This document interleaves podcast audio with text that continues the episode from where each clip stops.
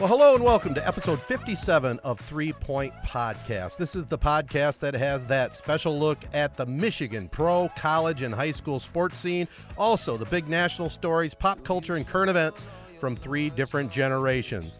I'm the baby boomer, Ted Fattel of Sportsnet Michigan and Z925 Radio. From ESPN in Charlotte, North Carolina, is our Gen Xer and social media expert, Matt Burns. Our millennial viewpoints, they're going to be coming from Jerod Fattel of Grand Valley State University and Fox 17 in Grand Rapids. The greatest generations, Jack Strapp, will also be joining us again throughout the show tonight.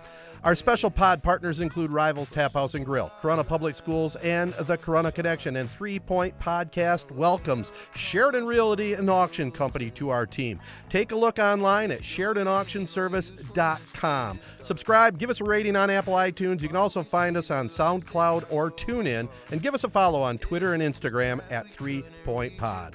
Well, boys, it was a little debatable that we'd even get this pod recorded tonight. We're recording this on Monday, and of course, uh, here in Michigan, got hit with some snow. Obviously, growing up in Michigan, I've been through these kind of things before. I don't know about something like this. I mean, they're saying what the coldest in 25 or 30 years it might be the next couple days. Yeah, I mean, I think on Wednesday it's supposed to be somewhere in actual air temperature around 10 to 15 below zero here in Owosso. And I don't know what it is in Grand Rapids. I know you got hit with some snow too, didn't you, Jerod? Yeah, it it's almost like a zombie apocalypse here. So listen to this story. It's kind of funny, but it's also kind of sad. So I was walking down uh, the sidewalk today, and a person that lives in my building slipped, and he's a bigger guy. Uh, he slipped and fell on his shoulder. Uh-oh. I helped him up. He was pretty hurt, bad, uh, hurt pretty bad. And then I see him later today. He has a cast on his shoulder. He broke his shoulder. Wow. When you get those announcements and you kind of scoff at it, like "stay inside for your safety," it's true. This guy broke his shoulder, like right in front of my very own two eyes. No, No. I, I got to ask. I don't, I don't know why. I'm, I, this was my first thought. Was there salt on the sidewalk, or like, could he go back and like sue the apartment complex or something like that? Well, it just happened today, so I haven't had any further updates. Uh, Right. I'll try to find out more. He, like I said, he lives in my building, so I'll probably see him around and I'll ask how that all went down. They've been trying to clean up the sidewalks here, but when you get 13 inches within 24 hours, I mean, there's only so much you can do. And Yeah. salt, there's only Well, so yeah. much a little bit of salt can do. Yeah, and that, that's what I was going to say. They talk about like when it gets to a certain temperature, the salt like it doesn't even do anything. So like you can spread all the salt you want, but if it's minus 20, it's just going to be laying on top of the ice, not doing anything. I- I don't know about you guys, but Jared might appreciate this. You know, Eh, I've always been this way when there's ice and it's really slippery out. But when when it's that way, my wife's always telling me, "Oh, be careful out there," you know. And, and I tell her, "Listen, you don't have to worry about me because when it's icy, when it's slick, I walk like my mother. She takes like one inch steps, and I find myself doing that when it's real slippery, especially now with a new hip. Again, we're recording Monday down here in Charlotte. It was like 58 degrees. I went to the park with my daughter, and it was Oh. like it was like warm out. And I still sometimes just like forget. You know, I, I get on Facebook, all my friends and family, and everyone that's still up in Michigan, and they're like out in the snow, 12 inches of snow. You know, like it's bundling up for this polar vortex. It's just kind of crazy to think about it like that. You know something that I don't understand? How have we not improved on the salt solution to snow? Shouldn't there be some other better way? I mean, we can put people on the moon. We're talking about sending people to Mars. We got the Elon Musk. You know what? Let's get Elon Musk and let's have him come up with a better solution to the problem than putting salt on the roads. Well, the there's thing- got to be something better out there. The thing is, the salt really isn't to attack the snow; it's for the ice. Right. When it's on the ice and it's kind of like heat or the sun kind of activates it, Right. uh, it melts the ice or whatever. So, but right, if it's if it's too cold, it doesn't do anything. You know, one thing that's uh, up at the ESPN campus campus up in Bristol, there's uh, in between two of the buildings. It's like a huge, I guess, quad if you want to call it that, like a, just a huge sidewalk area with some tables and stuff like that or whatever. They set up some events there sometimes, but that sidewalk, it's brick, is heated underneath it. So whenever it's uh, you know snow, ice, or whatever, you know every other sidewalk they have to ice, shovel, or salt, shovel, whatever. That one perfectly clear, no ice, and there's, sometimes there's like steam coming off it, but no ice. Maybe it's a little wet, but yeah, it's a, it's a heated sidewalk. So yeah, Jerod, I, I don't know. It'd probably be a little pricey, but why can't they do that to the roads? Heated roads. I No, like no, that. it's funny you say that. That's what that was one of the selling points here at Grand Valley. Yeah, we have heated sidewalks. Huh. They do not. There's no heated sidewalk here, or if there is, it's maybe around like one or two buildings. the sidewalks are not heated. and you know what? Something I was just thinking about with the like creation of like self-driving cars. How are they gonna do that with like snowy and icy roads? Maybe like it'll be like a smartphone type of thing. Like it'll recognize what the weather is like. So if it's below a certain temperature, if it knows it's snowing, it'll slow down.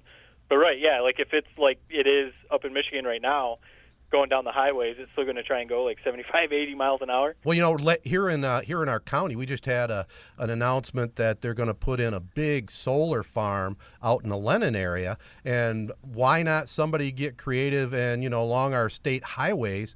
You know, instead of having uh, the the sound walls on the side, maybe have the sound walls, but uh, have uh, solar panels along the highways to heat the roads. Yeah, I feel like you you could do a lot more with the solar panels. I, I feel like I've seen more like uh, stop lights and other like traffic signals or whatever with solar panels on them. So yeah, just throw a bunch of solar panels up along the road, heat the roads up. Well, I'll tell you what, we're off to a scintillating start on this podcast 57. Let's get into some Super Bowl talk, boys. Well, Scot, uh, we appreciate you joining us here. You know, we've already talked a little bit about the polar vortex, and I know for you to join us tonight, you had to do some extra duties. Oh yeah, you know, every once in a while, uh, when you get these storms coming in and stuff like that, our our parking lot here at TV5 will turn into one big snow zone. And um, the funny thing is, is that I think probably the roads are better than our parking lot for sure. So it's one of those things where uh, you just have to get out there and uh, you know help a couple of people out to get out of the parking lot, uh, you know, and uh, hopefully you can get out of the parking lot later tonight as well. So that's what. Uh, that's what happens around here every once in a while. Yeah, well, we got hit with a good one, and it's the same way here in Owosso. I had no problem coming down M52 to get into O Town, but then uh, the streets and the you know the parking situation still not very good, and we're going to have more weather to come.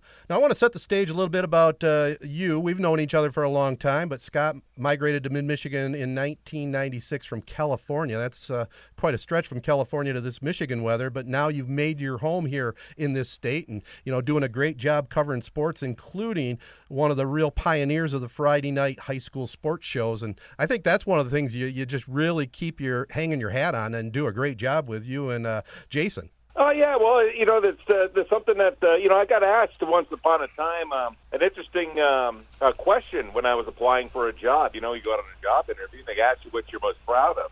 Uh, this one person asked me, and I said to them, "Go, oh, yeah, that's a, great interview question. What are you most proud of, other than your family, of course, and you know, some of those, uh, you know, layup answers. And he was talking about my career and stuff like that. And it's, well, the, the fact of the matter is, is that each market that I've been in, from the, the opening of one when I was uh, in uh, uh, Eureka, California in the late 80s, early 90s, and when I went to Reno, Nevada, um, and coming here was the fact that I started the Friday Night Lights show. There was not a Friday Night Lights show on in this area and uh, so that was something that uh, you know coming into this market and coming into the market uh, when I did back in 1996, I just thought that was you know the way to kind of you know get out there and get into the um, you know public and to try to you know do something that hadn't been done before. And um, sure enough, uh, you know after about a year, I think uh, five followed uh, you know followed us and you know doing another show. And actually, it took 12 about two three years after that before they decided to jump into it. So uh, I, was uh, I'm very happy to be able to sit there and say I changed the market as far as uh, this is concerned. Well, you know, we had a lot of fun too. I know uh, we kind of partnered together a little bit. Uh, we were getting a lot of scores called into us, and we'd kind of interface with each other back in the day here at the castle. And uh, it, it's been it's been a fun ride for that that amount of time. It really has. Oh, it's been a great ride. And just think about it. It's just that you and I don't talk as much as we did before because of the fact that you know, the internet has actually, you know, grown in that department where, um, you know, you can pick off a score from Twitter here and there. Back exactly. in our day, we, we, you know, we didn't get a phone call in. We had to make phone calls. And, you know, it's kind of funny is, that the other day we were looking for a score. You know, you, you would sit there and go through a roster and you would pick out the, the, you know, the kid's last name that was maybe the most difficult to spell. Then you could go to the what we, we used to call the old phone book. Remember that? Oh yeah. Timber phone books. And you used to look them up and go, okay, hold on, here's this unique name go down the list, go, ah, this one lives out here in New Lothrop. Yeah, that, that, that's probably the same family. You call that one up like that. Hey, you know, did you, um, you know, is David there? And uh, did uh, you know, do you happen to have a final score for the basketball game tonight? And they go, oh, no, no, I'm, uh, I'm the uncle. so, you know, you would track down scores any way you possibly can. And, you know, the great thing about uh, you know uh, about us being TV, you being radio and the newspaper and stuff like that. We, you know, we're all in competition with each other. There's no question about that. But at the same time, we're all trying to serve the public.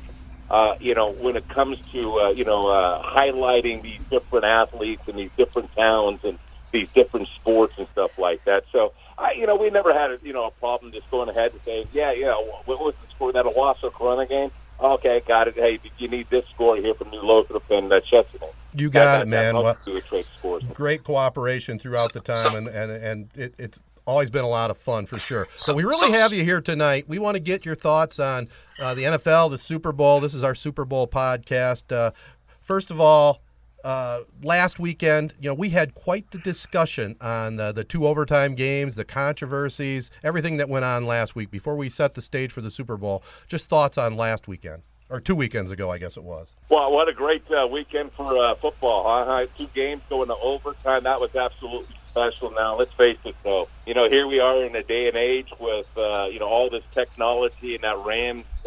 You know, penalty is just going to haunt this sport for quite a few years to come. I mean, it was I, you know, to tell you the truth, that was a worse call than maybe uh, you know Galarraga's uh, no hitter there, you know, a few years ago. It, was just absolutely this, uh, you know, incredible to see that that you know something like that could happen at this stage of the game. And I just think it was some of these officials were, you know, they were trying to let them play a little bit. They didn't want to be the ones that you know deciding the game by any stretch of the imagination. But somebody's got to reach in there, you know, and throw that hanky at that time. So that was uh, very unfortunate. And you know, the other controversy goes back to the you know the overtime rule, and I think that's always going to be a controversy. No matter how you kind of go out there and throw it up there, uh, whether it's sudden death or this team gets the ball, they score a touchdown, or both teams get it, you know, the, the possession. Go to the college uh, uh, way they do overtime. I, I don't think it's going to make anybody happy at you know you know at any time.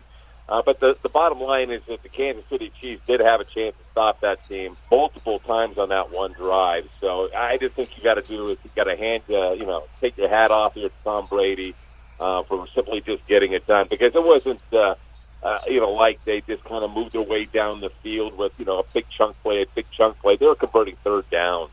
And uh, so I don't have a, as much of a problem with. Uh, I would like to see Patrick Mahomes get a, you know a shot at it here, but at the same time, seeing Brady do what he, what he Brady does, even though we've seen it enough already, I'm already kind of getting tired of it myself. But hmm.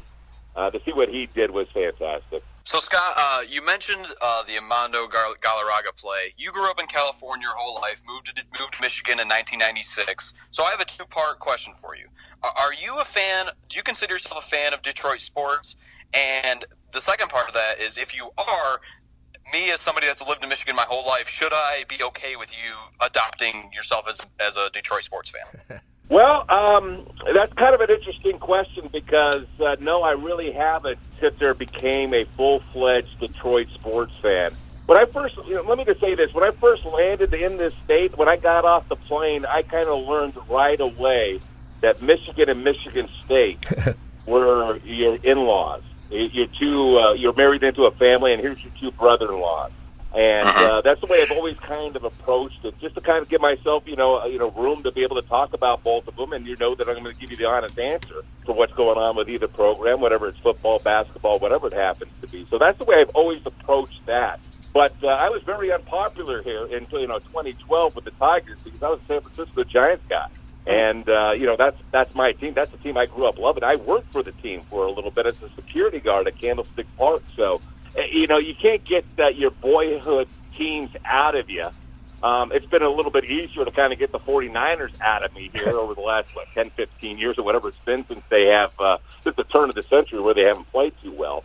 Uh, but no, I really haven't been a, a Lions fan. I really haven't been a, a Pistons fan if it was one team of the of the four that I would sit there and turn around and say, yeah, I kind of became a little bit of a fan of them, that would probably be the Red Wings. But okay. uh, you know, really, um, I really have tried to keep my my distance from them from the standpoint that I felt like I was given a gift coming to the state, not having allegiance, and being able to tell you what I think of all the programs without uh, you know any bias.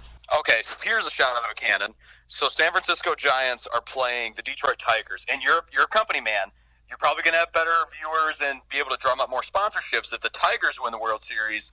But if the Giants win, you're a Giants fan. Who are you rooting for in that matchup? I'm always rooting for the Giants. I knew that was the answer. That had to be the answer. You may not be publicly saying it, but you got to be.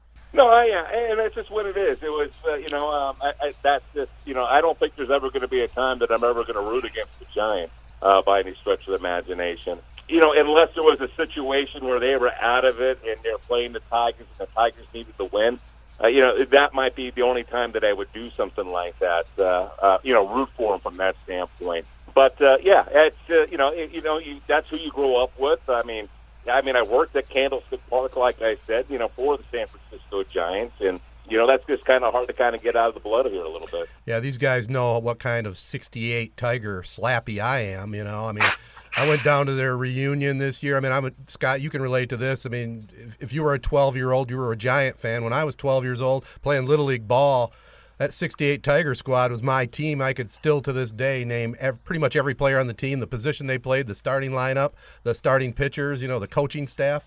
You just don't forget that stuff as a 12 year old baseball fan. No, no, absolutely not. You know, and to tell you the truth, uh, one of my, I mean, you know, the, the funny thing about Giants, uh, people go, Who, who's the greatest uh, Giant in history? Well, it's Paul, it, it's Willie Mays. There's Yeah. no question about it. But at the same time, the greatest San Francisco Giant is Willie McCovey. Oh man, And uh, Willie, of course, just passed. But the, it's it's as strange though is that he was the first San Francisco Giant, uh, if you will, because he came up like the same year that the team was out. Uh, you know, you know, left New York and came out to San Francisco. And what a phenomenal ball player! I mean, you know, you take a look at his 1959 season, and uh, you know, see what he did: 121 walks, and uh, you know, MVP, and all that fun stuff. So. Um, yeah, oh yeah, absolutely. You start talking about some of those, uh, you know, teams that did not not to age ourselves right here, but at the same time, you, you start going through some of the lineups and whatever from Marichal. I mean, Chris Speier was, you know, my favorite shortstop. Uh, I mean, all the way down the list here. So yeah, it's uh, it's great when uh, you, you seem to hang on to those teams that that you grew up with at that very special age of you know 10, 11, 12, 13 years old, and they just kind of grab on to you. You got to remember that you got your championship in 1968. I mean, the, the Giants didn't win their first one until you know 2010 right? and um, you know after you know a few failures in the uh, you know in the World Series. So you know it was uh, you know I can tell you right now if you know being a, if, you know if you're a Lions fan, you know when they finally win it. Uh, you're going to enjoy yourself because I'll tell you what, nothing tasted sweeter than that 2010 championship. It's really nice of you to say when they finally win it because I don't know how much hope there is for the Lions. I mean, we've been saying every year, it seems like for my whole life and probably for basically Ted's whole life, next year's the year. Next year is is the year. So so hopefully you're right and the Lions do finally get one. But I want to ask you, you brought up you were talking about Giants greats and uh I, I was waiting for the name to come up. Obviously, McCovey and Mays; those, those are the ones that you look at. But it, it, a recent topic that was being talked about with the MLB Hall of Fame guys, the, the announcement coming out who's making it this year, and you know it's a hot topic. Barry Bonds, you know, he keeps getting a few more votes every year, but when is the year that a couple of these steroid era guys are going to get in? And I got to be honest, Barry Bonds was my favorite player growing up, and I, I personally, he's the best player I I ever saw in person, and I honestly think he might be up there with the best players of all time. What's your opinion on on the MLB Hall of Fame? Because I think I personally think it's kind of a joke that guys like Roger Clemens and Barry Bonds aren't in the Hall of Fame. So what what do you Oh, kind of think about that? I- I'm with you 100%. As a matter of fact, uh, oh, I'm not sure I tweeted it this year, but I tweeted in the past is that I thought that the the class of 19 was the year um, that baseball should finally, you know, get it together and go, okay, we're going to do something for the, you know, the Clemens, the Bonds, the Rose, um, the shoeless Joe Jackson. Because, and the reason why I say that because of, the 1919 uh, Black Sox. You know, they're the first ones to start it or the first ones that not started it, but you know, obviously got themselves into trouble, got themselves uh, expelled from baseball. Um, there's no question whether or not Shoeless Joe was, uh, you know, uh, in on the conspiracy, considering if you look at some of the numbers he put up uh, in that World Series. But there's other reports that say that, oh, well, he let this ball drop in front of him, he let this ball go over his head, you know, that kind of thing. But at the same time, I thought it would be, you know, because baseball is the most romantic sport of the bunch. You know, it just seems like that. You know, you can look at Field of Dreams. You know, it's kind of weird to say romance in baseball, but it, it is to a certain extent. And I've always thought that, the, you know, that they should finally just kind of forgive everything here Uh, create a different wing if you want to, saying that these are the bad guys. I don't know how you phrase it, but I think that everybody that I just kind of mentioned um, should have been kind of brought in at this one time all together to create this new wing so we could get past it a little bit. Because the bottom line to it is, is that as much as I'm blaming the ball players for, uh, you know, taking the steroids and, and what have you, I, I, I honest to God think that I have to uh, blame the media just as much. There is nobody that was, uh, you know, covering the game in the 1990s that didn't know what was going on. They absolutely had to know what was going on. I mean, I knew what was going on.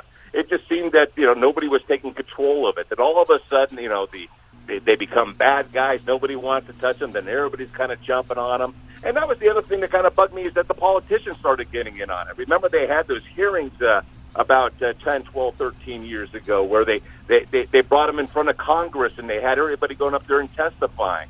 And the thing was is that you know there, there's one politician. There's only one politician that I would accept anything from that knew anything about steroids, and that of course was the former governor of California, Arnold Schwarzenegger. but he wasn't talking at this thing, or they didn't bring him in for this to kind of talk about you know what the good, bad, and ugly is about the steroids. Then I knew it was just a bunch of you know grandstanding on both sides of it. But I really do believe the media has a lot to share with that uh, for you know more or less allowing it to go on under their nose. They're not looking. You know what I mean? Just just kind of turning their heads to it until it all of a sudden became popular to do. Yeah, and these guys, uh, we we tweeted something about the Hall of Fame, and I kind of gave a tease. They might be surprised at my opinion on it, but I I'm right with you. I think I think Bonds, Clemens, A Rod, Sosa, McGwire, the others, they belong in they you know the people that vote have to get that behind them. And i'm not even a proponent of putting them in a separate wing. They played in that era but they put up the numbers against their their counterparts. So i think i just flat out think they belong. I mean if they want to put something in there along the lines of in this time frame it was the steroid era i'm okay with that. But you still got to hit the baseball. You still got to hit in the middle of the ball. Yeah it might go a little farther but you still have to have some skill Oh, if, if anything over the plate, Bonds was sending it into the third deck. Right. You could not throw to the guy. I mean, when when people are walking him with the bases loaded, that's all you need to know. exactly. And he and he was and we all know that Barry Bond Barry Bonds' case, you know, maybe compared to the McGwire and to the Sosa and what have you, is the fact that uh, you know he was a Hall of Famer before he even you know got to the point where he started using it. So uh, you know, so I think you have to look at that a little bit too, uh, as far as judging some of these guys. Like you know, it, let's let's face it. You know, uh, you know, A Rod I think was going to be a hall. You know, Clemens obviously was a Hall of Famer beforehand.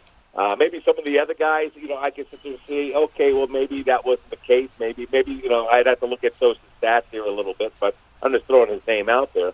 But at the same time, um, you know, these guys were, you know, on their way to being Hall of Famers anyway. And uh, the bottom line the Barry Bonds jumping into it was the fact that nobody was saying anything. So he felt like, well, if nobody's going to say it, then I'm going to jump in and do it. Sure. The thing about steroids, too, is, is that I understand it's a dirty word or people are saying stuff about it, whatever, but you, you notice that in today's, uh, you know, medical field that, you know, a lot of people are getting steroid uh, treatment for, you know, if it's after surgery, or you know, uh, or you're you know, a, you know, an older adult, and they they want you to recover faster. They're giving you some of this stuff.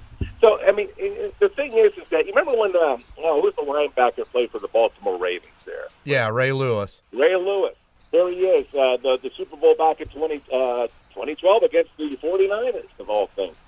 you know, he had an injury, and they're saying that you know he used uh, a steroid, you know, to get back in time for the Super Bowl. Well, if you know, if I'm if I'm an owner and I got uh, you know 120 million dollars, you know, uh, you know, into this one you know particular athlete he's on on the field, you know, steroids might be able to get him back in, you know, on the field a lot faster. It, you know, it has to be regulated. There's got to be some things like that that have to happen. But at the same time, I'm not against it. It's better than uh, you know shooting him up with quote, you know, cortisone, which is just going to mask the pain. At least this is going to be something that's going to repair the damage and not just mask the pain, which obviously would could you know could you know could, you know further the damage as far as whatever the injury happens to be. It's all about you know them looking at it from an angle of you know let's make this work for us somehow, some way, and uh, you know because to tell you the truth, the future of medicine it seems like uh, steroids and, and treating people for whatever it happens to be, you know, like I said, surgeries or whatever, it's not going to go away. So, Scot, you mentioned uh, something I'm going to have to actually disagree with you about on the politicians. Uh, I think one other politician that actually could have a say in steroids would be Chris Christie. That guy is a unit. and talking about uh, steroids, Julian Edelman, he was busted for, you know, he was suspended four games this season.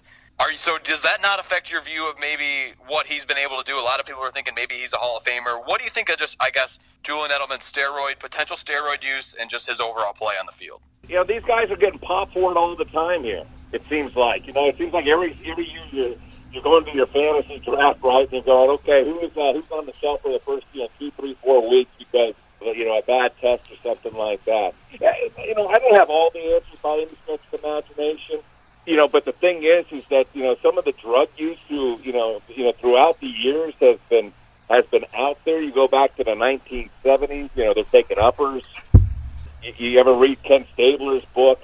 You know, so I, I think that there's been, you know, just because they didn't catch it back then or they weren't looking for it back then doesn't mean it wasn't going on back in the good old days, if you will. I mean, you know, you looked at Lyle Alzado and, you know, um, you know, some of them, um, back when they were, because they were obviously on it, uh, you know, when they were playing it in the early 80s, late 70s and stuff like that. So it's, I think it's kind of hard to sit there and, you know, judge people, you know, on it. And, you know, you start taking a look at today. Although, I mean, the only way you can look at it sometimes is that the stop sign wasn't there at that intersection. And now it's there, and these guys are still continuing to, you know, kind of roll the stop a little bit here on it. Uh, like I said, I do think it's got to be something that uh, you know is is regulated and uh, you know, what I hate most of all is, you know, when you hear about the the Olympic athlete that uh, you know took a cough drop and for whatever reason or something in there that uh, you know is going to you know set off the test. You know, those are the type of things that I think that you know they need to try to avoid sometimes a little bit because uh, you know I, I don't think every time you hear one of these tests went wrong that you know the people are you know are really trying to be bad people and get around it we will keep you just a little longer, Scot. I know you got to get ready for your 11 o'clock newscast. Jerod, I know you had a question about uh, the origin of his name. So, actually, I have two uh, kind of quick hitters for you. First off, what's it like to be verified on Twitter? Is it pretty cool, or is it more of like, meh, it's just another thing? And then, second off, as somebody who has a name that's spelled weird, uh, Jerod, spell, I spell it J E R O D, just how much sorry, like, sorry for the profanity, but how much shit do you get for your name being spelled Scot S C O T? Yeah, let me start off with Scot first of all. Uh, you know what's uh, kind of interesting is that I was actually telling somebody this story the other day when I was playing junior college uh, uh, football. Actually, at college at San Mateo, for my, my offensive coordinator was a guy named Tom Martinez, who happened to be Tom Brady's quarterback guru when he was growing up. Uh, that's a little bit of a different story, but I was playing for for him this one day. My mom was in the stands. She saw the program. It spelled with two T's. She walked up to the to the booth. near the PA announcer goes, "Hey, yeah, they spelled my son's name." It went all over the field. um, it was kind of a very embarrassing thing. But the reason why my name is uh, Scot is uh, my, you know, it, it's two different stories I've heard. My my my dad says he got it off a bottle of Scott's whiskey, or it, it was spelled that way. But my mom says is that when I was born, uh, my father uh, he said drop a T on it uh, because I didn't want anybody to forge his checks. and the funny thing about that is that came in uh, that came in handy one time during my life where I actually sat there and said, "Thank God I don't spell my name with two T's," because uh, somebody had signed my name with two T's, and uh, they looked at it and go, "When did Scot start signing his name with two T's?" It couldn't have been him. Uh huh. to tell you the truth, you know, I'm an 18th century man when it comes to you know technology, and uh, when I signed up for the Twitter account, uh, the station actually kind of sent it in and did whatever they did. Uh, they all did it at once, and I came back and I got one of those blue dots on it. So uh, the funny thing about it was, as soon as they you put that little uh, blue dot on uh, your Twitter account, uh, uh, you do find that um, you know a couple hundred people will just follow you because you have it. Good to know. Uh, we needed that on the Three Point Podcast, don't we, Matt? yeah, for sure. We'll wrap up with just a couple things on the uh, Super Bowl, Scot. Uh, first of all, you know, break it down as as an expert. How do you see this game coming up with the Patriots and the Rams? Well, honestly, I think it's kind of hard to go against Tom Brady in anything these days. So I just think that Tom Brady factors out there a little bit. I think that they, you know he's just a guy that keeps on amazing people about uh, you know you think he's done, you think he's done, and all of a sudden you turn around and he's playing in another Super Bowl. So I think it's kind of hard to, to go against that. I think the Rams really have to kind of get over. It's, I think it depends on the Rams' start. If they're you know in awe of where they're at and they're a little bit nervous and what have you, I, think it could end up being a long day for them. Uh, just because the Patriots have been there so often, I mean, you know, nothing's going to, you know, rattle them by any stretch of the imagination, but it could with the Rams a little bit. So I really think that the Rams uh, have to get off to a nice start here, and uh, you know, to win this game. Well, we're going to break it down a little bit here, but uh, we're also going to have our uh, Super Bowl food favorites, Super Bowl party food favorites. And before we let you go, Scot, what are your go-to foods when you go to a Super Bowl party? No, it's got to be the beer first. but you know, anything after that, uh, to tell you the truth, I'm always interested in. Uh, you know, I mean, whether it's a chili dog or or, or something like that. I mean, I um, you know, with pizza, it doesn't really matter. I don't. Think, you see me on the air enough times. Does it look like that I don't like food? so really, uh, you know, you're talking about you know splitting hairs a little bit you know, between the you know the pizza, the you know the burger or the ribs or something like that. I'll take them all. Yeah, Scot, you got a great set of hair. Uh, as somebody that's trying to make it in the sports business, that's balding a little bit, should I just close up shop, shop and find a new profession? Well, hey, man, you know, to tell you the truth, it's kind of funny is that I'm kind of looking at myself in the mirror here a couple of uh, days ago, and I'm kind of going, "Gosh, I think I'm getting a little thin here in the corners." so I do oh, appreciate no. you thinking that I got a great set of hair right now, but I do think here maybe in ten years that. Uh, it may not uh, be holding up as well. Oh no! Well, it's just know that your hair made it probably 30 years longer than mine will ever will. So it could be worse. it's all talent, Jerod. All talent, baby. Yep. Yeah. All right, Scot. Hey, we, we appreciate the time you've given us. We'll definitely touch bases with you down the road. Uh, thanks again for joining us. All right. Hey, anytime, Ted. Appreciate it. Well, guys, before we get to our uh, Super Bowl cuisine, I want to tell our listeners about a spot that they can pick up all kinds of great cuisine. That's Rivals Tap House and Grill, our favorite spot to gather, watch sporting events, 21 flat screen TVs, and their great 120 inch projection screen. You know, come on in for the Super Bowl 53 as the Patriots and Tom Brady take on the Rams. All the fun kicks off at noon with a cornhole tournament to benefit the city of Corunna and their 150th birthday celebration all day long specials, including 50 wings for 30 bucks. Dine in or carry out. That's the official gathering spot for Three Point Podcast, Rivals Tap House and Grill, located on the corner of Shiawassee and M21 in Corunna. All right, Jerod, start us off. You seem to be the food expert. Well, my first problem was with uh, Scot Johnson's answer. Did you tell that he's, you know, he's still, he's obviously been in Michigan for a long time, but the first thing he threw out was coney dogs. You know, kind of trying to pull at our strings as like Michigan people. Uh, but my number one on my list, and this has to be at every single Super Bowl party, is buffalo chicken dip. But there's two key components you have to add to this buffalo chicken dip. One, it has to be in a slow cooker that keeps it warm constantly. Because I don't know if you guys have noticed, but when cheese and the dips, when they sit and they get cold, it kind of turns into a rock. So then when you try to dip your chip into it, it, it cracks. It definitely firms up. Sound, You're right. Sound effect for you. That's the chip cracking. So you can't have that. And as for the chip itself, it can't be Tostitos. Tostitos just are overrated in general. The scoops, the regular chips, they're all not good. They need to be any kind of Dorito. That's the best type of chip. That's what you need for your buffalo chicken dip. Up from Rivals, of course. Oh, nothing wrong with that for sure. Now, I'll jump in. I'll give one of my go-to foods. It's similar, but I like the taco dip, the five or seven layer taco dip. I don't necessarily go with Doritos as my chip of choice, but I will go with a good, you know, a good name brand uh, tortilla chip. You know, maybe mix in some yellow with the blue. That's just a must. I love the taco dip. How about you, Matt? Yeah, I like the yellow and blue chips. Those, those are nice. But I definitely agree that I, there's this dip that we used to make. I haven't made it in a long time. Uh, we we call it money dip. It's literally just Hormel chili and cream cheese. Ooh. Really simple. But I used to always make it or eat it with tortilla chips but one time, probably in college, like we didn't have any, and all we had was Doritos. Had it with Doritos, and that was like it was a game changer. Thank Eating you. that dip with Doritos just made it like a completely different food experience. So wait, I, I'm on board with the Doritos for for dip. Uh, maybe it depends on what it is, but I, I like the Doritos. Matt, can you ex- wait? Back it up. What's it's called? Money dip. So a couple of questions that came right to my brain. Why is it called money dip? And what is in it again? Money dip, just because it's money. Hormel chili and cream cheese. Is that what you said? What is it? Hormel chili, chili with no beans because you can get the Hormel chili with beans or without beans. Yes. Hormel chili, no beans, and cream cheese. Cream cheese. That sounds pretty good to me. Yeah, most simple, uh, like dip or whatever, but it, it is so good, especially with the Doritos.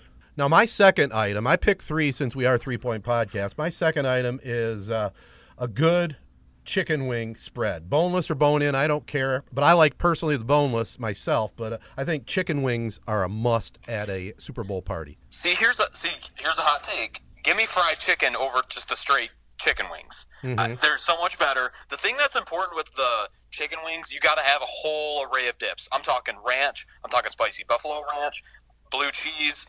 Maybe go to KFC and pick up some uh, finger looking good sauce. You got to have a, a big array of sauces. I think chicken wings are only as good as the sauce that's on them. I, I'll kind of give you that, but I, I go along with, and my whole theory on a Super Bowl party, it's got to be grazing food. You know, chick, uh, you know, fried chicken, not as much as wings. I think wings you can go up to the counter multiple times during the game. You know, get your chicken wings, get two or three or whatever you want to do every time you go up to graze. And yeah, you do have to have a decent assortment of dips. Uh, I'm curious to ask you guys. I'm I'm definitely on board with the wings. I think I don't know if it's something about a you know a football party or whatever, but wings I feel like is just a must. But so my wife and I we don't eat that much meat anymore. We're not like full on vegetarian or anything, but we don't eat that much meat. Uh, and recently my wife started making cauliflower buffalo bites. So instead of chicken, it's breaded cauliflower, you know, and then so it's breaded and then it's in buffalo sauce and everything like that. And honestly, don't can't tell a difference.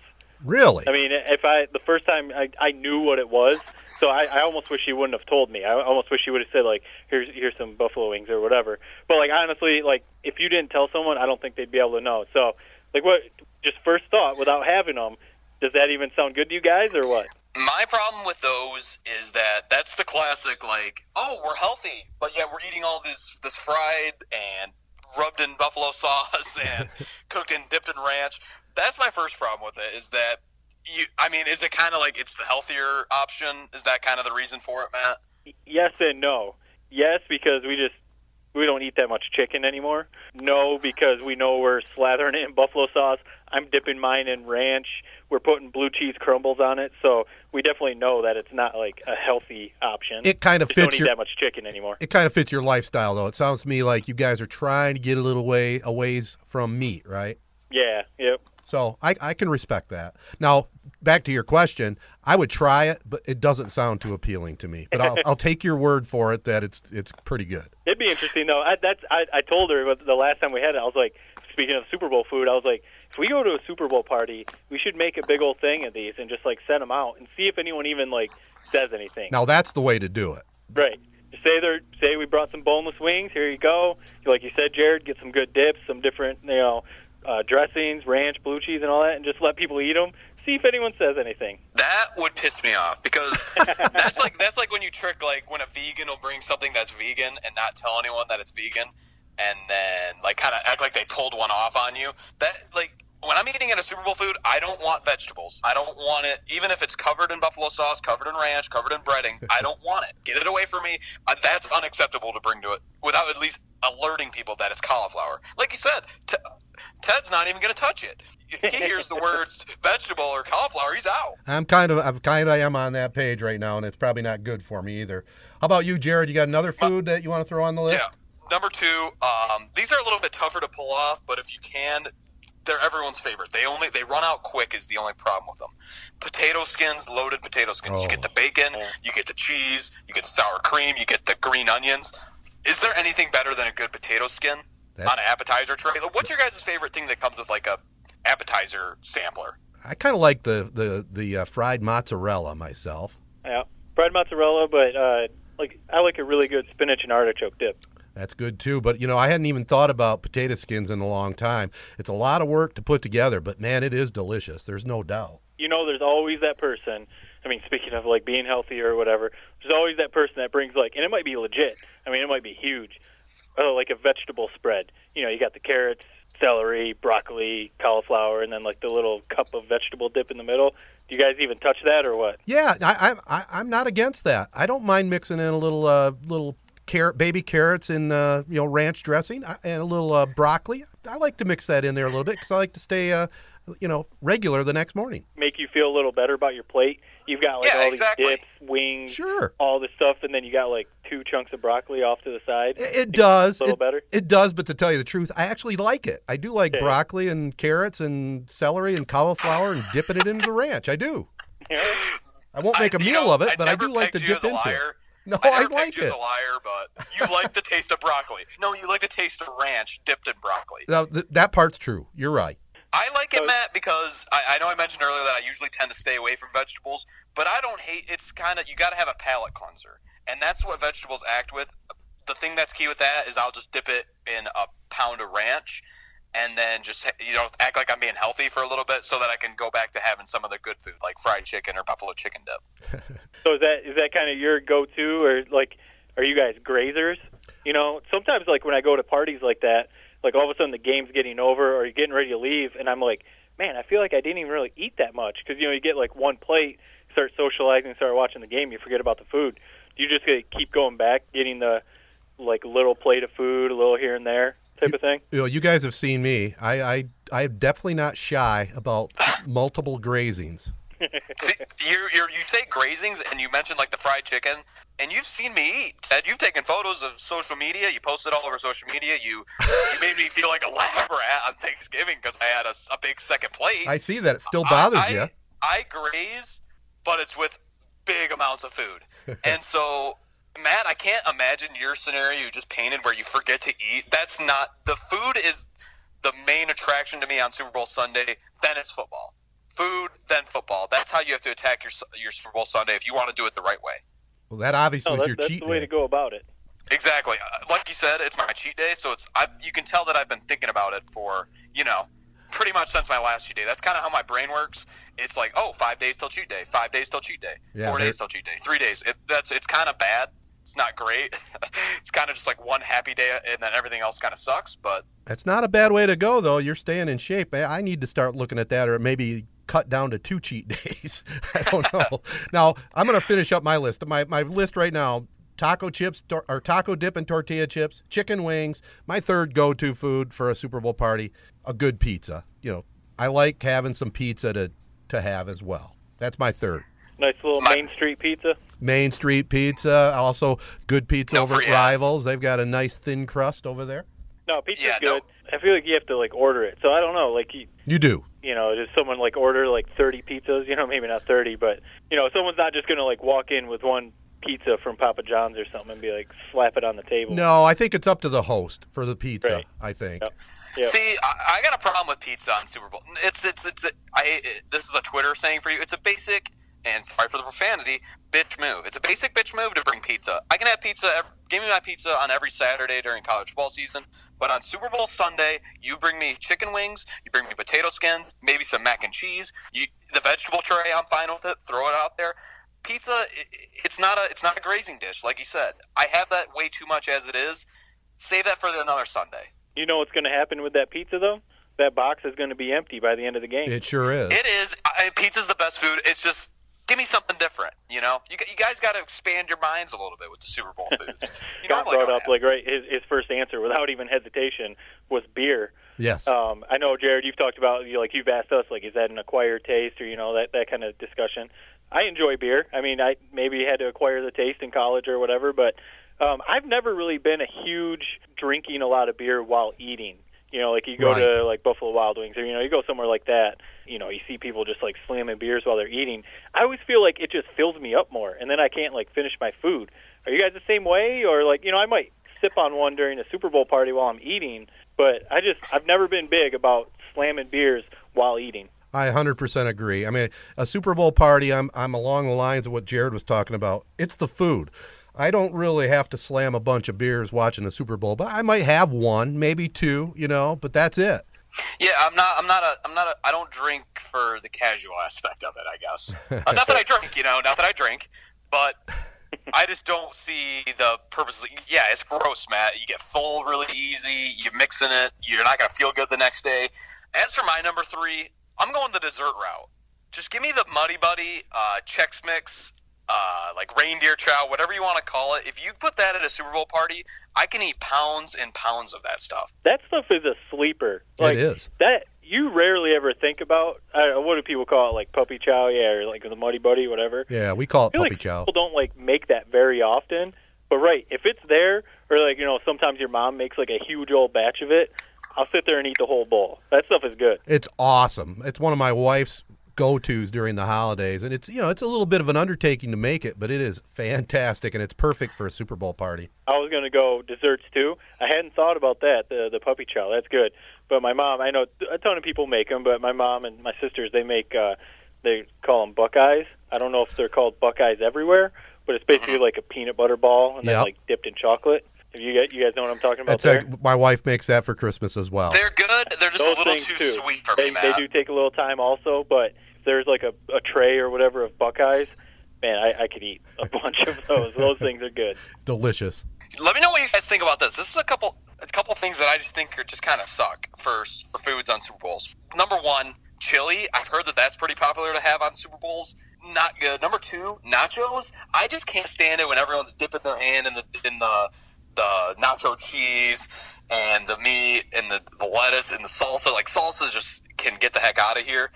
And another problem I have, if you serve sloppy joes or taco bars at your Super Bowl gathering, you should not be hosting. That's such a cop out. That's such an easy way out. I love that stuff, but on the Super Bowl, you, you either go balls to the wall or you're not hosting. You, sorry, you're gonna have to be the one that shows up with the the Buckeyes, like Matt mentioned, or maybe uh, the the cauliflower, uh, breaded cauliflower. Well, that's why I think the grazing food that we've talked about, eh, you know, the food, I, lo- I love chili, I love sloppy joes, but for a party situation where you're not at a sit down table, really, you're sitting on the living room couches, you're you're walking around, you're hanging out, I, I'd stay away from that and I'd stick with the, the finger food grazing stuff. So it's, uh, one thing I thought of when you, you said balls to the wall, it made me think of this, Jerod. Meatballs? Th those are diet. Those are awesome. Whether or not whether they're called covered in like the, the white like gravy. That's what I you- like. Yeah, or you cover them Swedish with you know just some Italian red sauce. Like either of those. Oh, wow, so good. So I didn't even think of that. Oh my, you got my mouth watering. Well, Are you guys uh, also like yeah, Ted? You said you're all about the the veggie tray.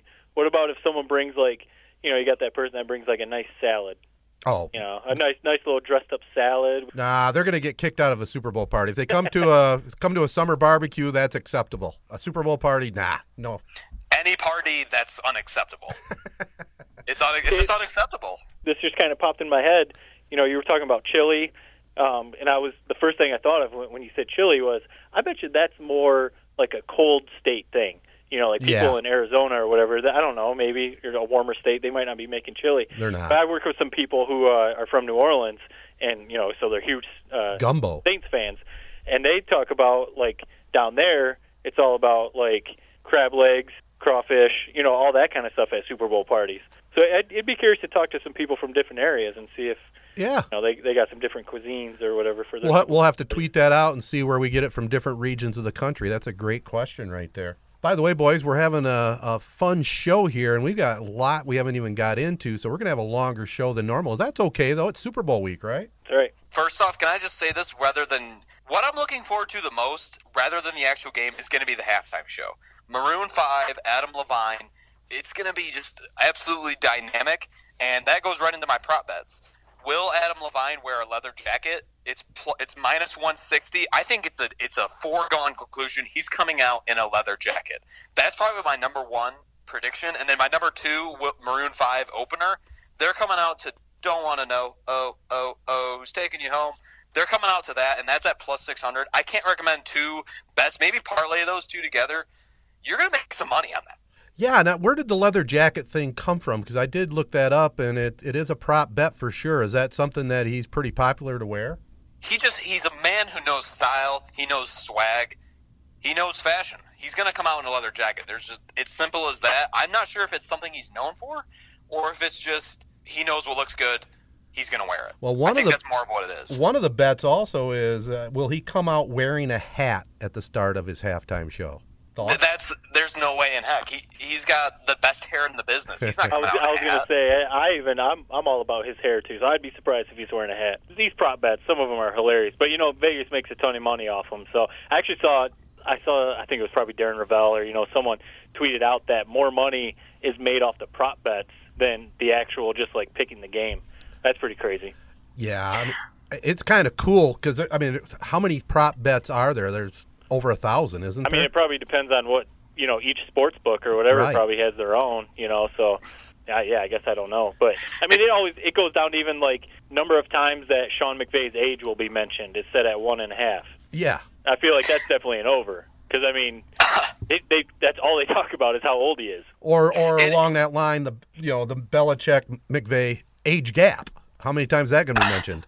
Right. Yeah. That, I mean, alone that'll be mentioned a couple times, so that I would So- definitely take the over there. The young guns are coming in. We're, we're overtaking the old timers like Belichick and like yourself. I will.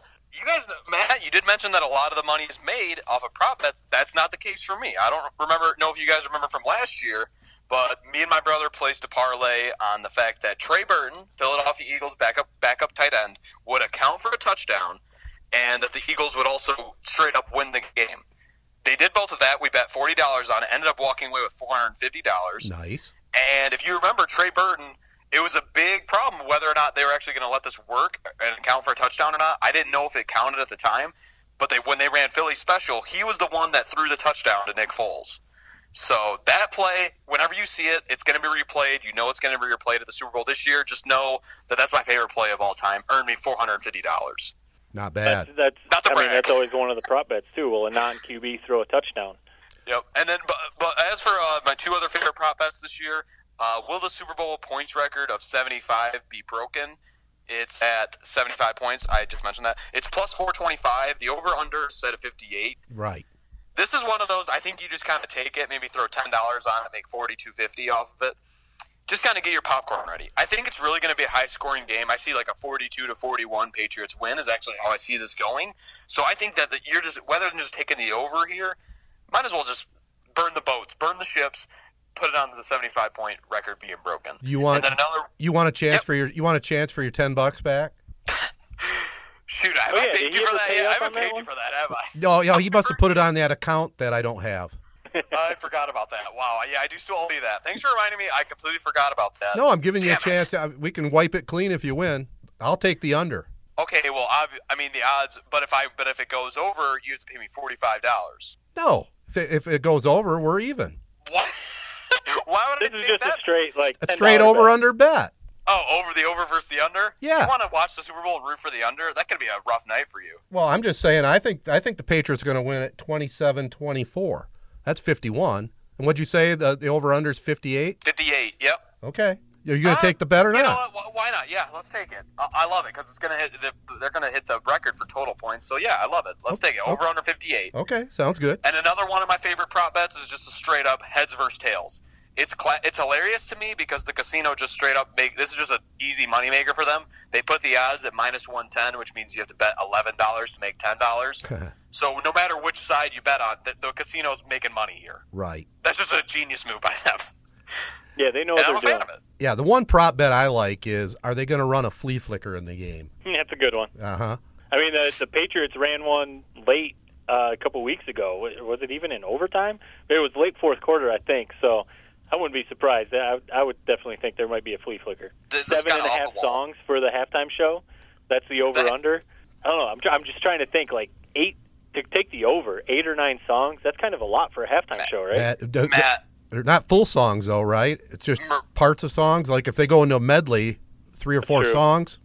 Maroon 5 has countless, countless hits. They could hit 10, 12 songs, no problem. Yep. And everyone's going to love every second of it. We know them all. Here's the interesting fact Did you guys know that they don't actually pay the performers to perform at the Super Bowl? Right. But they actually pay them. And so I know I remember I just saw this. Beyonce had to pay 10 million to perform back in like 2013, I think it was. Just kind of interesting that that they're. It's more of like they're taking a chance that they're going to win over enough fans at the Super Bowl that they have to pay to perform there. Just oh, kind yeah. of a fun I mean, fact it's, for it's you. the same as commercials. You know, commercials pay to to advertise or whatever. So, so yeah, it, that is interesting though. You would, you it almost seems like they would want to pay. You know, it'd be a paying gig, but no, yeah, they're they're trying to get some more publicity or whatever. What better publicity than you know the whole halftime of a Super Bowl? I mean, jeez. Right. And then just just something for you guys. I, I'm kind of like the young gun of the group. SpongeBob's creator. He's actually. I was going to ask Scot Johnson about it. He's actually from Humboldt State, which is where Scot Johnson is from. Right. Stephen Hillenburg is the creator of SpongeBob SquarePants. He died this past year, and in one of the episodes, SpongeBob has like a sweet victory performance at a football game. It's it's it's it's a really inside sports comment right there. I'm the only one that really understands that episode. Uh, you guys have no idea what I'm talking about, but rumor has it it's going to be incorporated incorporated into the show in some way, and if that happens, it's going to explode on Twitter. And actually, there was a petition signed on Twitter, over a million signatures to get this guy honored at Super Bowl uh, halftime show. So stay tuned for that. Just know that when that happens, Ted, I alerted you, and you're in the know. You know, it's not like an inside joke happening on Twitter. You I'll, know I'll, what's going on. I'll remember it. It's you know all these millennial things. I don't know. what am I going to do? All right, guys. Before we continue on with more talk here, let's hear from our newest sponsor, Sheridan Realty and Auction Company. 85 90, 95 100. Looking for items to buy or sell? Look no further than SheridanAuctionService.com. We will solve your problem. Bring Sheridan Realty and auction your items, and we will market them all over the country and get them sold. If you are looking to buy items, we can help with that too. Call today 989 720 SELL. It's fast, easy, and we get results. SheridanAuctionService.com. Buy or sell, we'll get it done for you. Call 989 720 SELL. You'll do better with Sheridan. Boy, it's great to have those guys on board. And uh, upcoming sale. If you're a farmer, if you're a John Deere fan, February 6th, they have a clean line of John Deere equipment they're going to be selling. Don't forget to call them today. Have them turn your assets into cash. Call Troy Crow for all your real estate needs and auction needs. That's 989 720 SELL. Or click online the easiest way. That's SheridanAuctionService.com. All right, we, we left off with prop bets, guys. What else we want to get on the table here for this Super Bowl podcast? I guess first, like, is there a, is there a better job title than auctioneer? I don't know. That's pretty cool, if you ask me. It's pretty damn cool. Uh, but you mentioned uh, the farming, and I just kind of wanted to ask you guys, what's your guys' favorite Super Bowl commercial of all time? I know mine has to do with farming. It's the Budweiser, like Clydesdale commercial back in 2013. They had the Fleetwood Mac commercial in the background. Just incredible. What about you guys? Oh boy, that's a cool one. I, it's always hard to like remember all of them. I Yeah. definitely remember that one. Uh, the the Chrysler M&M commercial Oh, from yeah, you know a from couple Detroit. years ago. That was a cool one. Those Wait, wait, Budweiser ones, like the What's up? Those were like classic. The Budweiser frogs, Bud Wise, or that that's one of them too. But yeah, trying to remember all the Super Bowl commercials. That, that's kind of tough. But those are the ones that pop into my head. Yeah, I know What's the- Doritos had they had a campaign where they were having people submit, just regular people submitting commercials. They had some pretty hilarious ones as well. Yeah. Yeah, with the the M&M imported from Detroit uh, Chrysler Yeah. commercial. I just remember the choir singing "Lose Yourself" in the background. Ha, Yep. ha, ha. Like, it's just a incredible. great commercial. And then just kind of one that maybe is up your alley, uh, Ted, is the McDonald's uh, Larry Bird versus Magic Johnson commercial back when they were doing like a shooting contest. But they remade it a few years ago for to my generation where it was LeBron and Dwight Howard, and then at the very end. Uh, Larry Bird eats their McDonald's. Just a great commercial. I forgot about that one. That the, the one with Bird and Magic was an all-time classic, without a That doubt. That was awesome. Yeah. When you when you said Ted's generation, Jerod, I thought you were definitely going to go with the uh, 1979, the Coke commercial with uh, Mean Joe Mean Greene, Joe. where he like tosses his jersey to the the kid in the tunnel. That's like some people look at that as like the best commercial of all time, not just Super Bowl. That was pretty good. My problem with that one is who the hell would have wanted it, Mean Joe Greene's sweaty jersey? Who wouldn't? Yeah, who wouldn't? uh, I mean, think about like after kid- basketball games or whatever. The you know people throw their shoe, you know their their jerseys or their headbands, their- Wristbands. They give their shoes away. Like as a kid, that's cool. Yeah. Was Mean Joe Greene a big name back then? He- Well, yeah, he was. And there's just another problem with that commercial is how does that kid get in the tunnel? now we're getting into semantics. Is that you're going You're to right. Question those kind of things? just, just. I'm a critic. I, I can be a critic. We're here. We're debating. We're putting up our favorite Super Bowl commercials. That's just one of the problems I have with that Okay, that's fair enough. All Yeah, right. man, man, there are so many that I forgot. There was that Reebok, those ads they were doing with that dude Terry Tate, the office linebacker. Right. Yep. He was just like sprinting through offices, laying dudes out. Those were pretty funny. Yeah, that's a great one. Uh, probably and then my, my last one I kind of that I thought was a great one as well. I don't know if you guys remember like the Snick, Snickers Betty White commercial Oh, back in Yeah. like 2010, where was she's tremendous. um, it's like you're not you if you're hungry, and it just she has an awesome line in that. Like, come on, man, you've been riding me all day. Right. that was fantastic. All right, Good well, stuff. I think what we I ought to, wait. I think what we ought to do now, guys. Let's uh, let's slide in slide into a new segment, and it's time for this week's three point podcast weekend hot takes. We'll each have a hot take. Do you guys come prepared? I've got one. All right, Matt, start us off. Well, we kind of already touched on it a little bit. Uh, I know we're with with this segment we're going to be you know we're going to get into anything. Doesn't have to be sports related. Right. But I, I was thinking, you know, it's a Super Bowl this weekend, so I, I do have one.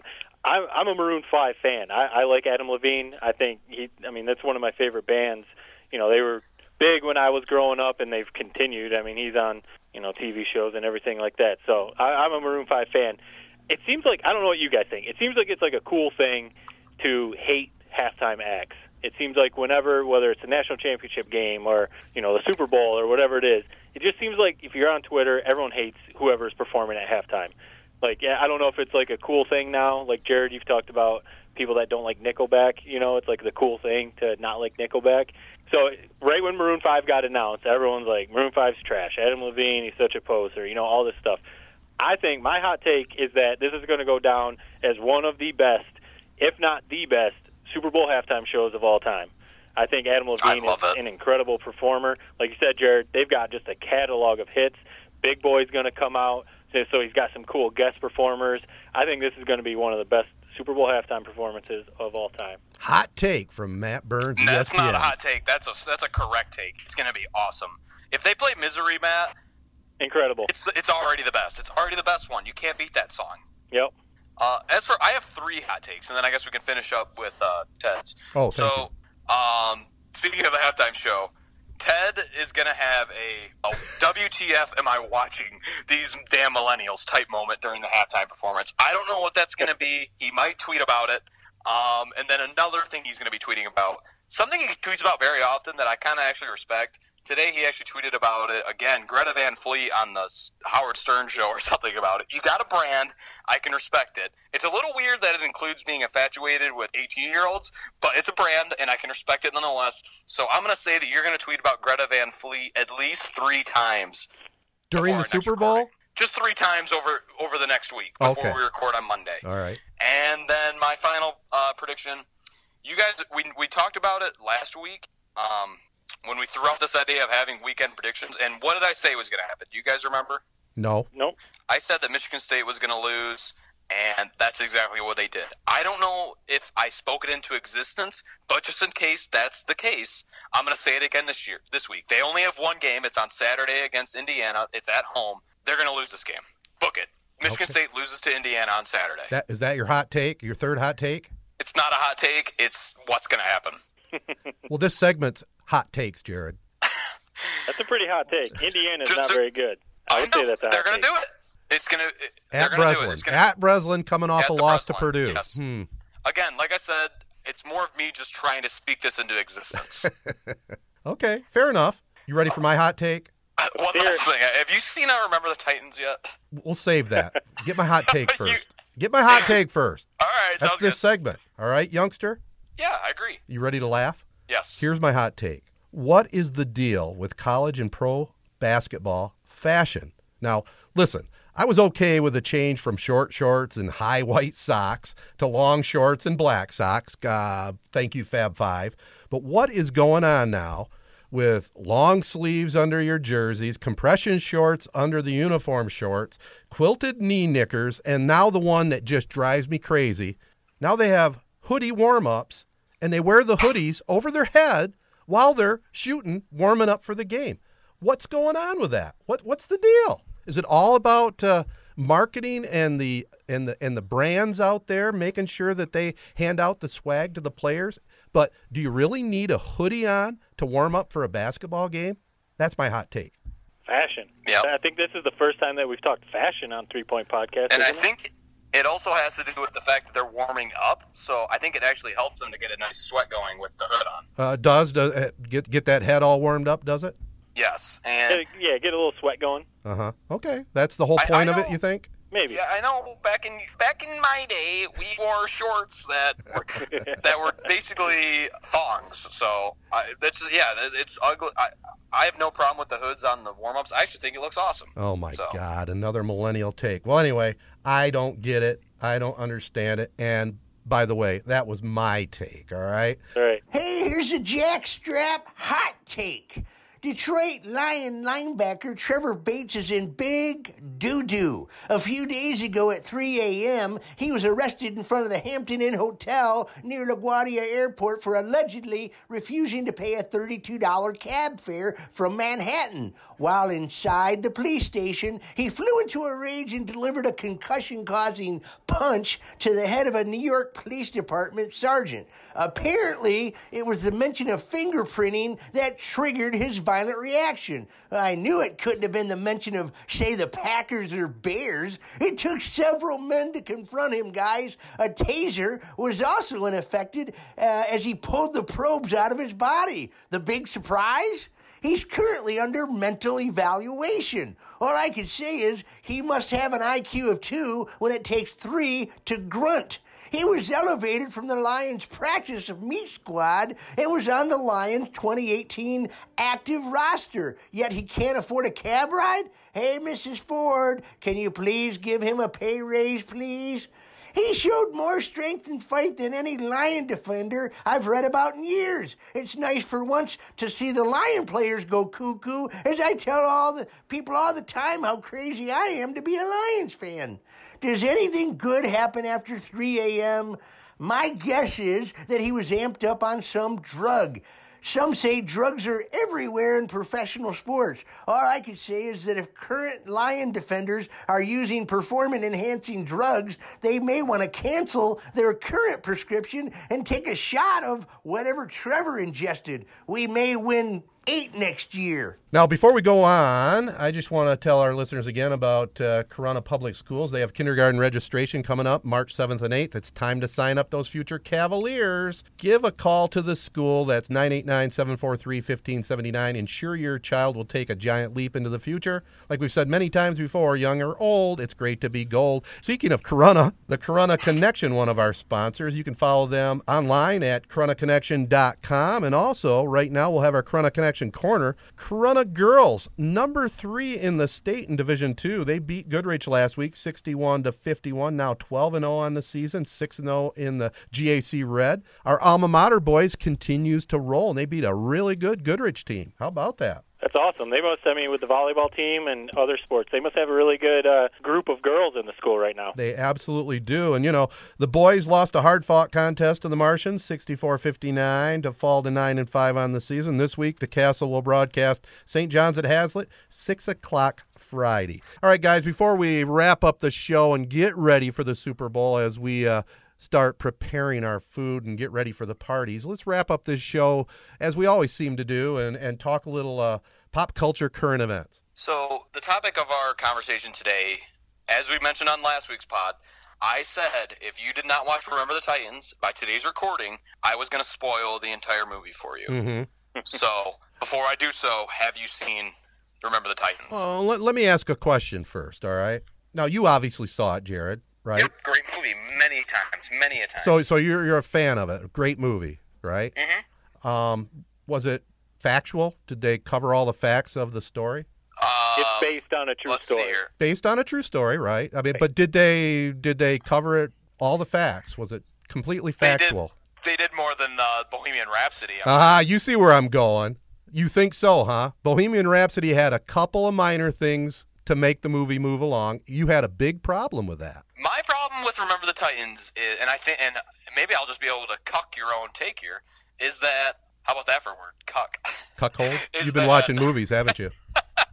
you know, yeah. So my problem with that movie is that they act like it was such a Cinderella story that they won uh, the state championship. T, I think I can't think of the, team's name at the top of my head now, but they were a powerhouse uh, before they joined schools, and they had two All Americans on this roster. It's not like it was some scrubby team that just had a Rudy type uh, underdog story of you know becoming great. They they it was they were the they were the favorite by a long shot. So it wasn't. they tried to paint it. They probably blew out everyone that year. But but back to what my original question was, and you've you've kind of answered it for me. You really liked the movie. You enjoyed it, but they stretch the truth on certain things. Correct? Such as, uh, you, yeah. Let's see. How about you have some facts to back this up before you get on a whole rant? Well, no, I don't have to. I don't have to. Are you telling me that uh, it's been uh, proven that the the coach's daughter really was his assistant coach and telling him what to run and all that stuff? You think so? Oh, that no, that is that that's one thing that is true. Is it? Yep. I mean, Arguments maybe maybe the itself. movie like elaborated a little on it, but I have read that the coach's daughter was very involved. Okay, Wow. I'll give you that one then. All right, I guess uh, I can't verify the script and, and the exact uh, play call she was making and, and the way she behaved, but okay. But how about how about the rest of it? You think all the locker room stuff and everything that went on was all completely factual? Are you talking about the scene where Ronnie Bass kisses uh, another man? No, I mean I'm not talking about that specifically. I'm just talking in generality. It's not 100% true. How could how could it be 100% true? It's a movie. Well, it's the same thing with Bohemian Rhapsody. That I just wanted to bring this all around. You had the worst problem with that movie because they uh, they they turned things around a little bit. yeah, because they kind of But it made it a better movie. It made it a better Mercury's movie. story. But it made it a They- better movie. they did Freddie Mercury dirty in that movie, and that was Oh, not fair. Baloney. But anyway, back to Remember the Titans. I watched it. It was good. You know, like I said, I didn't I didn't have any big problem with uh, the so-called non-facts, but when I did watch it, I thought of you, Jerod, and, and your criticism of Bohemian Rhapsody, and it's the same thing in that movie as far as I'm concerned. But I will say this, Denzel, solid as always. So, if we really want to get into this, Oh. we could spend a lot of time on this. Go ahead. Did a quick quick Google search of Remember the Titans. Yep. There's a slew of articles talking about. There's one from Deadspin called "Remember the Titans is a Lie." There's an article on Grueling Truth, another uh, website like Deadspin. 19 lies in Remember the Titans. So Okay. I didn't even have to look it up. yeah, I mean there, there's a lot. I think it's one of the, it's it's based on a true story. Like some of the years, uh, you know, I guess the the school was integrated actually well before that season, so that that's not necessarily true. That that was definitely an issue. Obviously, that school integrating black and white kids, but it wasn't that same season that they won the state championship. So See, don't and, don't get me wrong. I think it was a decent movie. I mean, hey, let's face it. You work for Disney. It was a Disney movie. It was Right, it, right. it was right down the Disney line. I have no problem with that. I mean, it's a, it's a family movie. You know, so what if, if it wasn't completely factual? Okay. My whole point was, you know, Jerod had the biggest problem with Bohemian Rhapsody because it wasn't 100% factual. right, My, I, oh my, you got me on a tangent now. Bohemian Rhapsody. If you want to just watch Bohemian Rhapsody, like the whole climax of the movie, is just a shot-for-shot remake of the Live Aid concert. Just go to YouTube and watch the Live Aid concert. And that's the part of the movie that I was the most fascinated with that they pulled it off exactly like the original. Just, just go. It's a great. It's great. It's cool, but it's like just go watch the original. See, I- there's there's the generation gap right there. Of course, you know that I'm a huge Queen fan, and you know you just don't know the whole history and everything about it. this is actually like really interesting. If you guys have time, Yeah, why not? this stuff up. Uh, I, I don't need to go through them all, but the one thing talking about how good that team was, one of the lies that says were the Titans often the underdogs, as the film implies. No, not even close. The Titans were almost always heavy favorites and outscored opponents by a whopping 338 to 38. That included nine shutouts and a 27-0 state championship win. So, Huh. yeah, they Yeah, were, they had two they were pretty dominant. Wow. Now Two I'm assuming I'm assuming the one true story was one of their players was in an accident and got Yep, paralyzed. that that was the next one. Gary Bertier was he paralyzed in a car accident? Partially true. It happened after the season, so he he played in the state championship game. Oh. So so that that was obviously probably a big deal because yeah, he was all American. He probably was going to go play in college and everything. So he got paralyzed. So they you know they Disneyed it up a little bit and made it before the. So that is almost almost perfectly the same as Freddie Mercury giving his announcement of having HIV to the band prior to Live Aid. Little stretch of the truth. Very similar. I mean, you know, most movies do that. Sure. you know. I know. That's why I usually don't have a problem my- with it. If they lie about, but something that they didn't even need to lie about, like Freddie Mercury has an interesting enough story as it is. the fact that they just lied, the only thing that we know, I know that they lied about was that. That just makes me wonder what else did they make up that really didn't need to be made up just to make themselves look So better. you won't you just won't listen to your uncle who is a humongous Queen fan and take my word for it that for the most part they did a pretty damn good job with that movie portraying the band Queen and Freddie Mercury. You won't take my word for it. Well, does it make you a little bit nervous that he's got such an interesting life that they didn't need to mess any mess up anything with it, but they did? Does that make you wonder about the factual truth of the movie? Well, n- no, because you'd have to get a lot more specific. The only thing, the really big thing that seemed to bother you was he made that announcement to the band when that's not what happened. Pretty much the rest of the movie was pretty much what happened. So I, I don't get your whole argument, Jerod. You put this argument on me. this, uh, we were talking about Remember the Titans. I don't know. You always just it's No, you- no, you- I'm talking brain- about Bohemian. brain- I'm talking about Bohemian Rhapsody right now. Your brain goes in a in a constant circle. Oh, I didn't. Oh, Greta Van Fleet. Uh, Bohemian Rhapsody. Football. Um, Greta Van Fleet. Bohemian Rhapsody. Football. It just it's just a constant Oh circle my in your brain.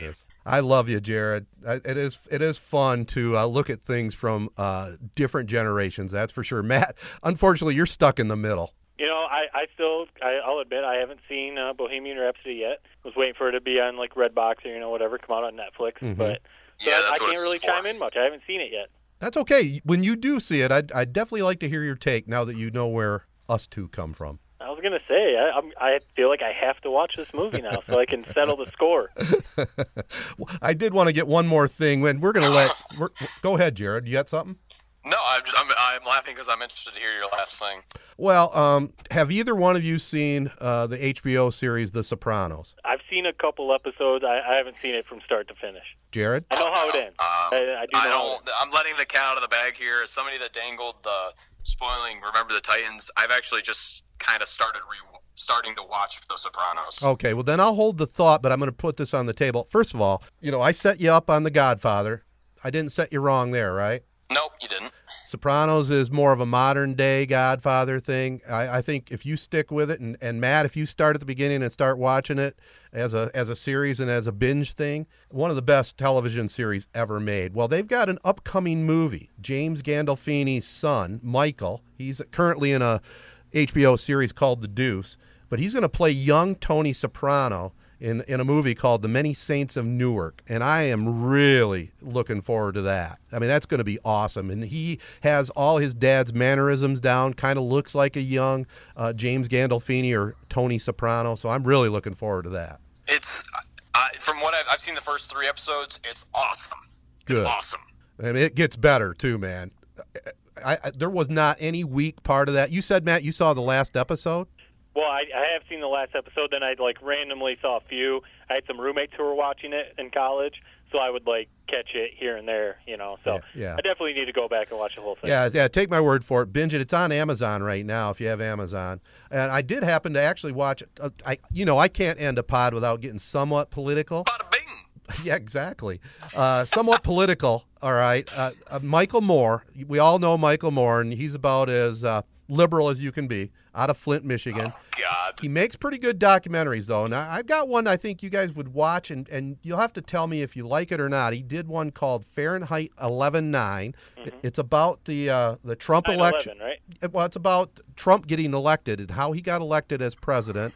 Oh, he did a new one. Yeah, it's a new one. He did 9 11 first, but now this one's called 11 9, and it's the whole setting the stage how Donald Trump really became president. And what I have to give Michael Moore credit for, and I, I don't want this podcast to be a political thing where I'm on one side or the other because we'll lose 50% of our listeners. Right. But what I'll say is he does a pretty good job on this one, setting uh, the story, showing how how Mr. Trump got elected. But he's not he's not just a single Democratic basher of Republicans because he does take on Trump. He takes on uh, Rick Snyder, the the governor of Michigan, with the whole Flint water crisis, and he takes on Barack Obama when it comes to the water in Flint. So I would say if you get a chance, get a couple hours, and you want to watch a, a pretty entertaining documentary, Fahrenheit 11.9 is on Amazon right now. The under, one other thing politically that I wanted to just get on the table, and again, I don't want to get where I lean. Most people can tell where I lean, but CNN. Now, I used to watch CNN for really my cable news source, right? And I still do as far as breaking news stories. If there's something breaking like a shooting somewhere, I'm going to CNN. But they have turned so against the president. Just watching him in the Rose Garden making the announcement ending the government shutdown, right? The very first thing out of the commentator's mouth when he came out of that was what a travesty what a waste of 35 days whether whether you believe that or don't believe that is it really their their spot to comment on it aren't they there really just to deliver the news that's the disappointing thing for CNN that I have right now thoughts Sure. The the same could be said about Fox News, though. it absolutely can. But I, I eh, you know, right now CNN's fallen into the Fox broadcasting mentality just on the opposite side. I do like to just get even even-minded news, if you will, laid out to me. I can make my own decisions on things. I don't really need the talking heads telling me how I should think. That's one thing that just drives me crazy on Facebook, drives me crazy on Twitter, you know, is all the political stuff. Yeah. No, I mean it used to be, yeah, more like down the middle that all these, you know, different news networks and news agencies or whatever, maybe they leaned one way or the other, but it wasn't so far right or so far left to where like they would present the news and let you make your decision on, you know, how you feel about it. Right. Now it does seem like depending on which one you watch, they're telling you how to feel about it. And yeah, I mean, obviously, you know, if you lean one way, you're going to watch one. If you lean another way, you're going to watch that one. So it just like feeds into your mindset or whatever. Yeah. So I I feel like there's a really big problem with that because you know if whether it's Fox News or CNN, they're just like like I said, they're just feeding into your mindset whichever way you believe, and you should they you they should be there to just give you the news. I 100% agree. And you know, we we tend to. This is an older generation thing now. My wife and I watch the ABC nightly news every night. You know, I usually record it and watch it in like 20 minutes.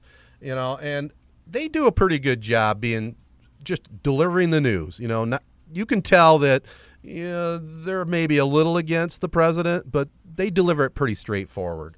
And that's uh, that's how I'd prefer my news source to be. Just give me the facts. I'll make my own decision. Jerod, Jerod, thoughts? You still awake? You gotta. How about the politics, guys? Well, we have to get into it once in a while. I mean, and you're the future, Jerod. I've told you this before. You got to register to vote and go out and vote.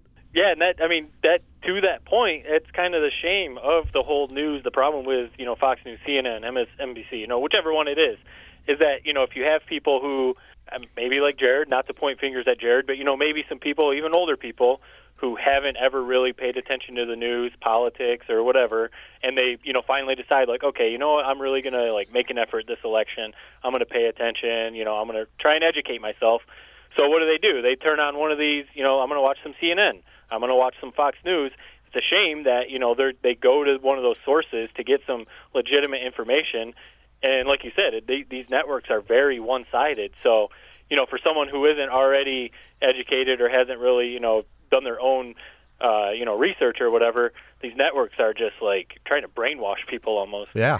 It's probably not good. I mean, the only time I've even thought or even looked at anything regarding politics was when Donald Trump served McDonald's and Burger King to Clemson football team. The only time I really ever dabble in it is when it involves sports. Same thing goes for like when Barack Obama was president. Really, the only thing I ever watched, and it was my favorite video every year, was when he picked his bracket pool. That's Right. about it. To be fair, I mean that's what we would expect. I mean, you know, when I was younger, I wasn't tuned into it as well. I'm just trying to help move you along up the ladder here in the world, in the real world, Jerod.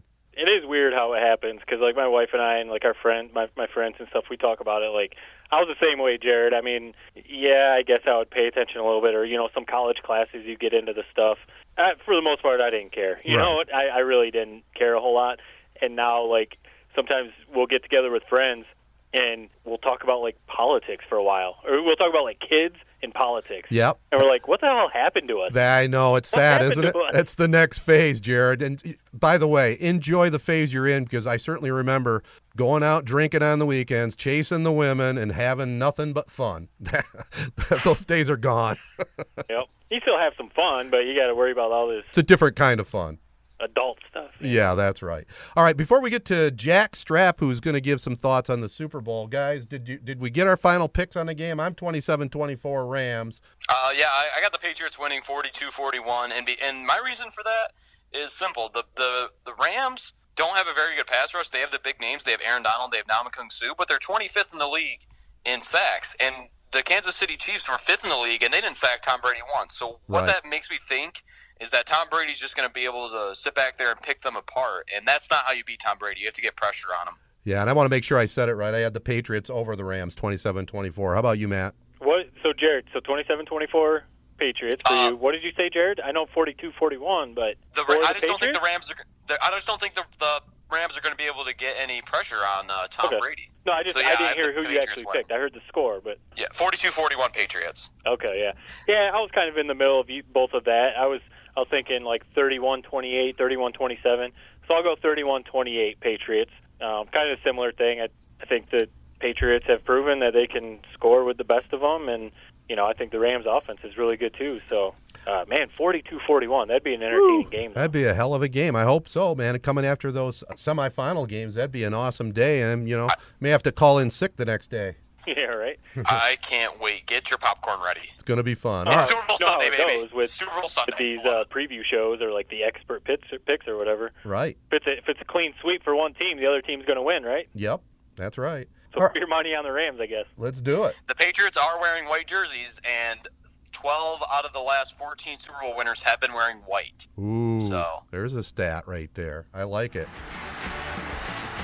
This is Scotty from Ann Arbor, and I'm going to tell you why the New England Patriots are going to be Super Bowl 53 champions. Both offenses have been prolific this year, with both teams in the top four of scoring. The ability to score won't be an issue for either team, rather, it's a matter of how the defenses can contain their opponent, and I think the Patriots do this better. The Patriots were 11th against the run in the regular season, while the Rams were 23rd. Conversely, the Rams did show to be better against the pass at 14th in the league, and the Patriots came in at 22nd. The stat that draws me in, however, is the fact that the Patriots were seventh in points allowed at 20.3 points per game, and the Rams are 20th at 24 points per game. I think that's telling of the Rams' defense. They have flashy and dominant superstars in Aaron Donald, Ndamukong Suh, Marcus Peters, and Aqib Talib, but as a collective unit, they may rely on those big plays from those players too often rather than being a reliable collective unit. The Patriots to me seem like a more cohesive unit and possibly more fundamentally sound with a league low 9% missed tackle rate during the regular season. Suh and Donald will be a problem at the middle of the whole game, and I think extra attention will be given to those players, leaving the tackles in some one on one situations. I don't think that'll be much of a problem, as left tackle Trent Brown has had a solid season and is currently the second best rated tackle by Pro Football Focus in the playoffs. Even though the Patriots' offensive line will have their hands full, they have risen to the occasion, as Brady has been the least pressured QB in the playoffs at 15.6%, and that's come against some great pass rushers in Joey Bosa and Melvin Ingram of the Chargers, and the Chiefs, who led the league in sacks this year. I expect a combination of better defensive play and a more than adequate offensive line to propel Tom Brady and the Patriots to their sixth Super Bowl title. Well, let's let's see what Jack uh, Strap is up to and what his thoughts are on the Super Bowl. Matt, Fred, Jerry, we are in Florida where the weather is not scary. We traveled down here in our van and we're staying at the KOA. Jake is working on his tan and I'm working on the van, and that's not okay. I'm finally out of jail, but I'm still on probation. If they drug test me, I may fail, but hell, I'm on vacation. And guys, I'm sitting here by the pond looking at the pretty birdies, and tomorrow I have a 3 p.m. medical appointment to see if I have herpes. Thanks, Jack. Well, you're well, welcome. So we have our 15 inch RCA television and we have great reception. We will gather on Sunday to watch Goff throw at least two or three interceptions. I love Super Bowl commercials, especially GoDaddy ads, and the halftime show too. But our food here at KOA sucks real bad. I think Jared Goff is cute, but I like Brady too. I especially like the Rams' defense in this one, especially with Nadamanik and Suh. It's offensive genius versus Bill Belichick. It's Brady versus Goff. It's Bedlam versus Bedcheck. I can't wait for kickoff. In the end, experience matters, guys, as Belichick, the mastermind, will find a way to pressure Goff. And Brady will leave the Rams' defense in shatters. By halftime, I'll be cutting my son Jake off. And now our Super Bowl predictions from the entire Strap crew. You may think I'm suffering from severe dereliction. That could be true, but I'm taking the Rams 38 to 32. Jake, I think you're a moron with several unhealthy addictions, but I'm taking the Patriots 38 and the Rams 32. I reversed it for you. Now, let's be kind and gentle, Jack. Jake is not a moron. If you can't be nice to your son, I'll tell the podcast about your summer drunk fest while visiting Aunt Sally in Port Huron. I'm picking the Rams because of their defense. The game will be high scoring with lots of great plays on offense. But in the end, the Rams will prevail as Brady's line will fail. Brady will be sacked at least three times. His good fortune has been spent. I'm not sure. Did that rhyme? Yeah, give it here. So, there you have it, fellas. Enjoy the game on Sunday. Jackie thinks the Rams will make Brady play bad by making him hurry. And I think experience matters. The Patriots will have a fun day on Sunday. And for the record, guys, I hope uh, the doctor doesn't find herpes with Jackie. Sorry, Jackie. Well, I'm with Jake on the GoDaddy ads, and yes, good luck to Jackie on her uh, her appointment, guys. Any final thoughts before we close Yep. this pod? Just How many Super best- Bowls do you think Jack has seen in his lifetime? He's seen them all. I know I have.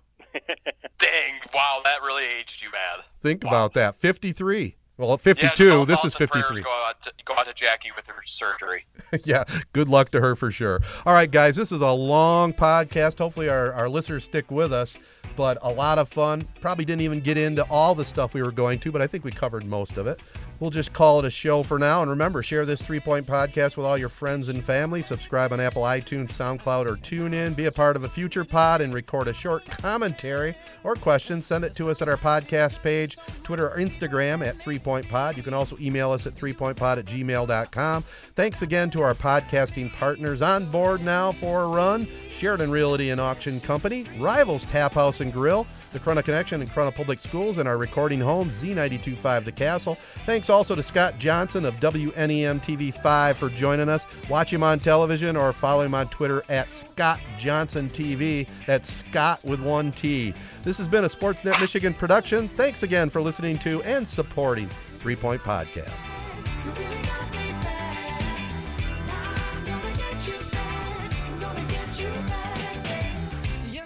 Skin and how it mixes in.